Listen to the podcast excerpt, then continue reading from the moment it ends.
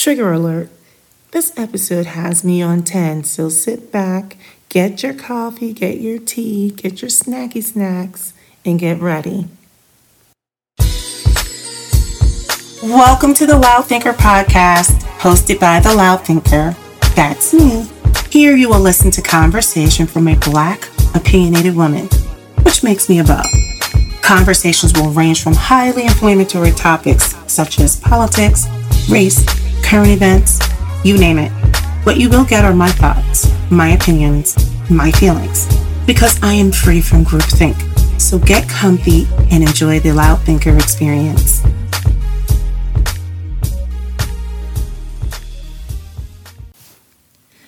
Welcome back to another episode of The Loud Thinker, hosted by yours truly, The Loud Thinker. That's me. Today's episode is titled what does protest look like? Now, I am going to warn you, I was highly triggered by this discussion that I'm going to have with you guys today.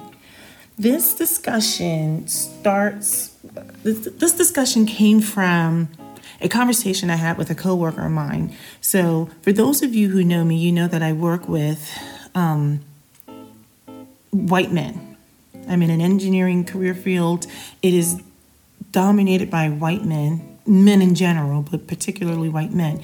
So you already know that my point of view is going to be different than most of the people that I interact with. We, when this conversation took place, we had just returned back from taking time off for um, the whole COVID, pan- the, the pandemic. So we were all told we had to stay home for a period of time so that no one gave anyone else any sort of cooties. So we were returning back at a, in a part-time fashion. And at the time we were, were having a conversation with each other. We were just like checking in with each other like how are you doing?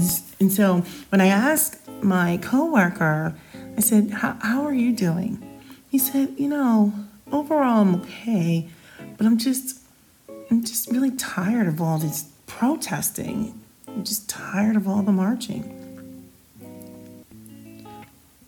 that was extremely triggering to me because he was tired. He was tired. so my my triggered self, of course, couldn't let that one slide. So I'm like, what, do you mean you're tired? He's like, I'm just tired of seeing all, all of these people protesting. So I had to jump in there. I said, Do you know why they're marching? He's like, Well, yeah, I, I understand. You know, George Floyd was, you know, murdered. But I said, But do you know why they're marching? So I said, I expect you to say something like that. And I said, You can take that one of two ways. You can take that as, I expect you to say something like that. Or you can take that as, I expect you to say something like that. So I began to to go into my I, I don't know if you want to call it a diatribe or a soliloquy. I don't know, but I proceeded to set it the f off. And let me just say this: I was doing everything I could not to engage in full on cussery because I have a trash mouth. However, I'm trying to get delivered from cussing. this was so triggering to me, and I don't know why I was this triggered, but I was okay. So what I said was, let's let's talk about this protest situation. I said number one, protest looks like many things. Number one, protest looks like marching. It also looks like looting. It also looks like rioting. It looks like boycotting. It also looks like engaging in legislation or policy reform and other things that I can't really think of at this point in time. I said, but protest looks like all those things. And it just so happens that what you are seeing on television is the marching, the looting, and the rioting. And I said, Who are you to say what protests should look like. Like, I'm like, the audacity for you to be tired. I said, well, let me just say this. They've, people have marched before, but this is a little different, right? They've rioted, they've looted before. I said, but this is the thing protest is supposed to make you uncomfortable. You're supposed to be uncomfortable. And that's exactly what's happening. Because earlier in the conversation, he had talked about like he's just not happy, and, you know, basically alluding to, he didn't use those words, but basically he was feeling a level of discomfort. So I'm like, it's supposed to make you feel uncomfortable. But I'm like, who are you to say what protests should look like? You know, you're, you're basically, he was talking about like they're protesting and is blocking streets and all kinds of things. And so basically, it was a disruption. I'm like, it should be a disruption. I said, but now let me just say this my protest does not look like rioting, doesn't look like anything rooted in violence, doesn't look like anything that's going to um, revolve around looting. Because my protest comes from my Christian worldview. So I'm not really interested in rioting and looting. I don't want to incite violence and, and steal. And that's not to say that there isn't that sort of thing that happens throughout the Christian history or any Abrahamic uh, uh, religion. But my protest doesn't necessarily look like that. But who am I to determine what protest should look like? Because I know that it's supposed to make you uncomfortable. So he he he was just really like, you know, feeling some kind of way and I'm like, well, all I know is this. That's not what my protest looks like. But it's meant to make you uncomfortable. It's meant to call attention to something and even possibly spark a call to action. I had another conversation with a, a coworker of mine who happens to be a black male. And he he disappointed me because he said marching is dumb. And now, I get it because I've talked to several black men. They're like, we need to stop all that marching. We need to strap up like they're doing, and you know, a lot more radical ideas. And I get it because people are angry and they're frustrated, and justifiably so. It wasn't just the George, George Floyd and the Tamir Rices and the Sandra Blands and the Breonna Taylors. It wasn't just them. It was their experiencing their experiences that they were angry about and, and their and their cousins and their brothers and, and their parents and like there's their, friends. There were a lot of people who were experiencing all kinds of injustices. Okay, and so people were angry and are tired. But anyway, there's a lot. There's there's this sentiment that marching is dumb, and so what I said was, no, I disagree. I get where you're coming from, but I disagree. I said because with all this marching that's happening right now, it's making people uncomfortable, right? It's, it's causing a disruption. I said, but you know what it did was it, there was a this this call to action. There's a call to attention to some things. And I said, what happened was, in the process of all these people marching, a lot of people are becoming more aware. Okay?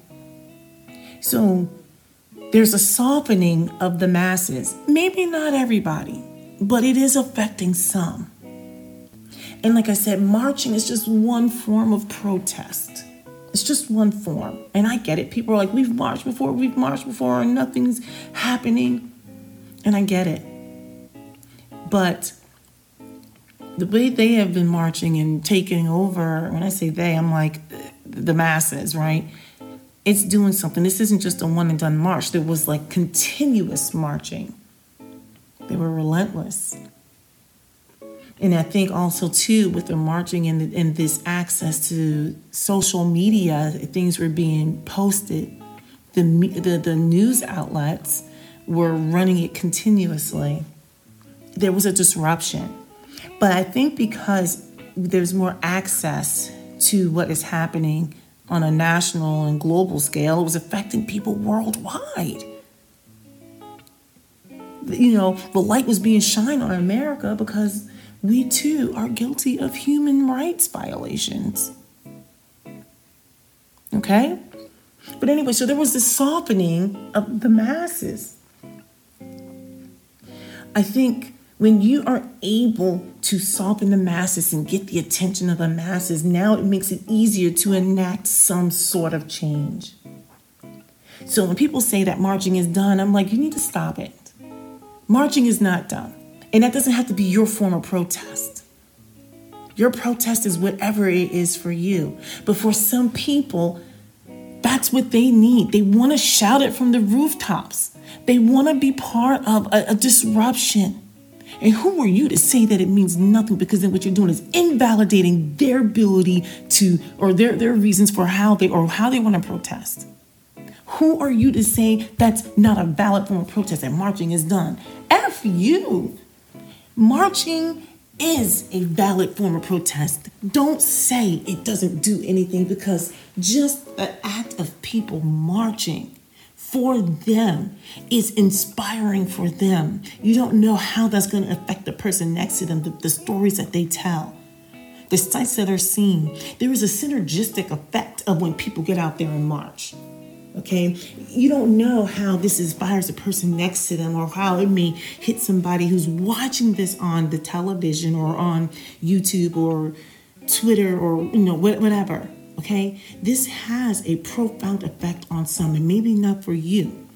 But the one, the one thing I wanted to say about the marching situation is it is part of a holistic approach to protest.